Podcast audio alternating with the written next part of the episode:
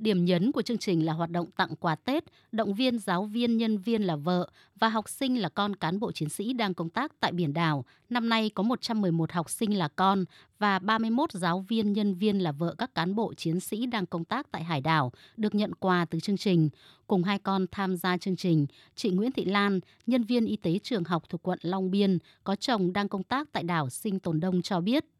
Chương trình này rất là ý nghĩa. Khi uh, nhận được thông tin gặp mặt vợ con của chiến sĩ thì uh, thực sự là các con cũng rất chi là vui. Trời cũng rét, xong lại đường xá xa xôi nhưng mà các con cảm thấy rất vui và hào hứng. Cho nên là cũng muốn cho các con đi để các con cảm nhận được cái sự uh, quan tâm, động viên của ngành giáo dục. Và mình cũng cảm thấy là được động viên, được an ủi rất nhiều. Và mình cũng cảm thấy rất là ấm áp.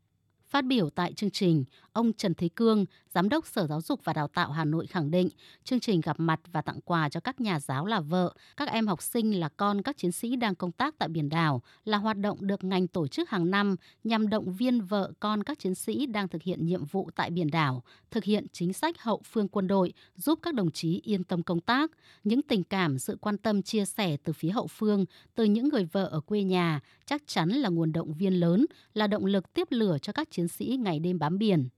Đề nghị với các phòng giáo dục đào tạo, các nhà trường có cán bộ, giáo viên, nhân viên là vợ, là các em học sinh, là con của các chiến sĩ đang công tác tại biển đảo, tạo điều kiện tốt nhất về chế độ chính sách và quan tâm chăm lo, giúp đỡ các nhà giáo, các em học sinh để mang lại sự ấm áp mỗi khi Tết đến xuân về, để việc đón Tết được bình an, ấm áp, vui vẻ và không ai bị bỏ lại ở phía sau.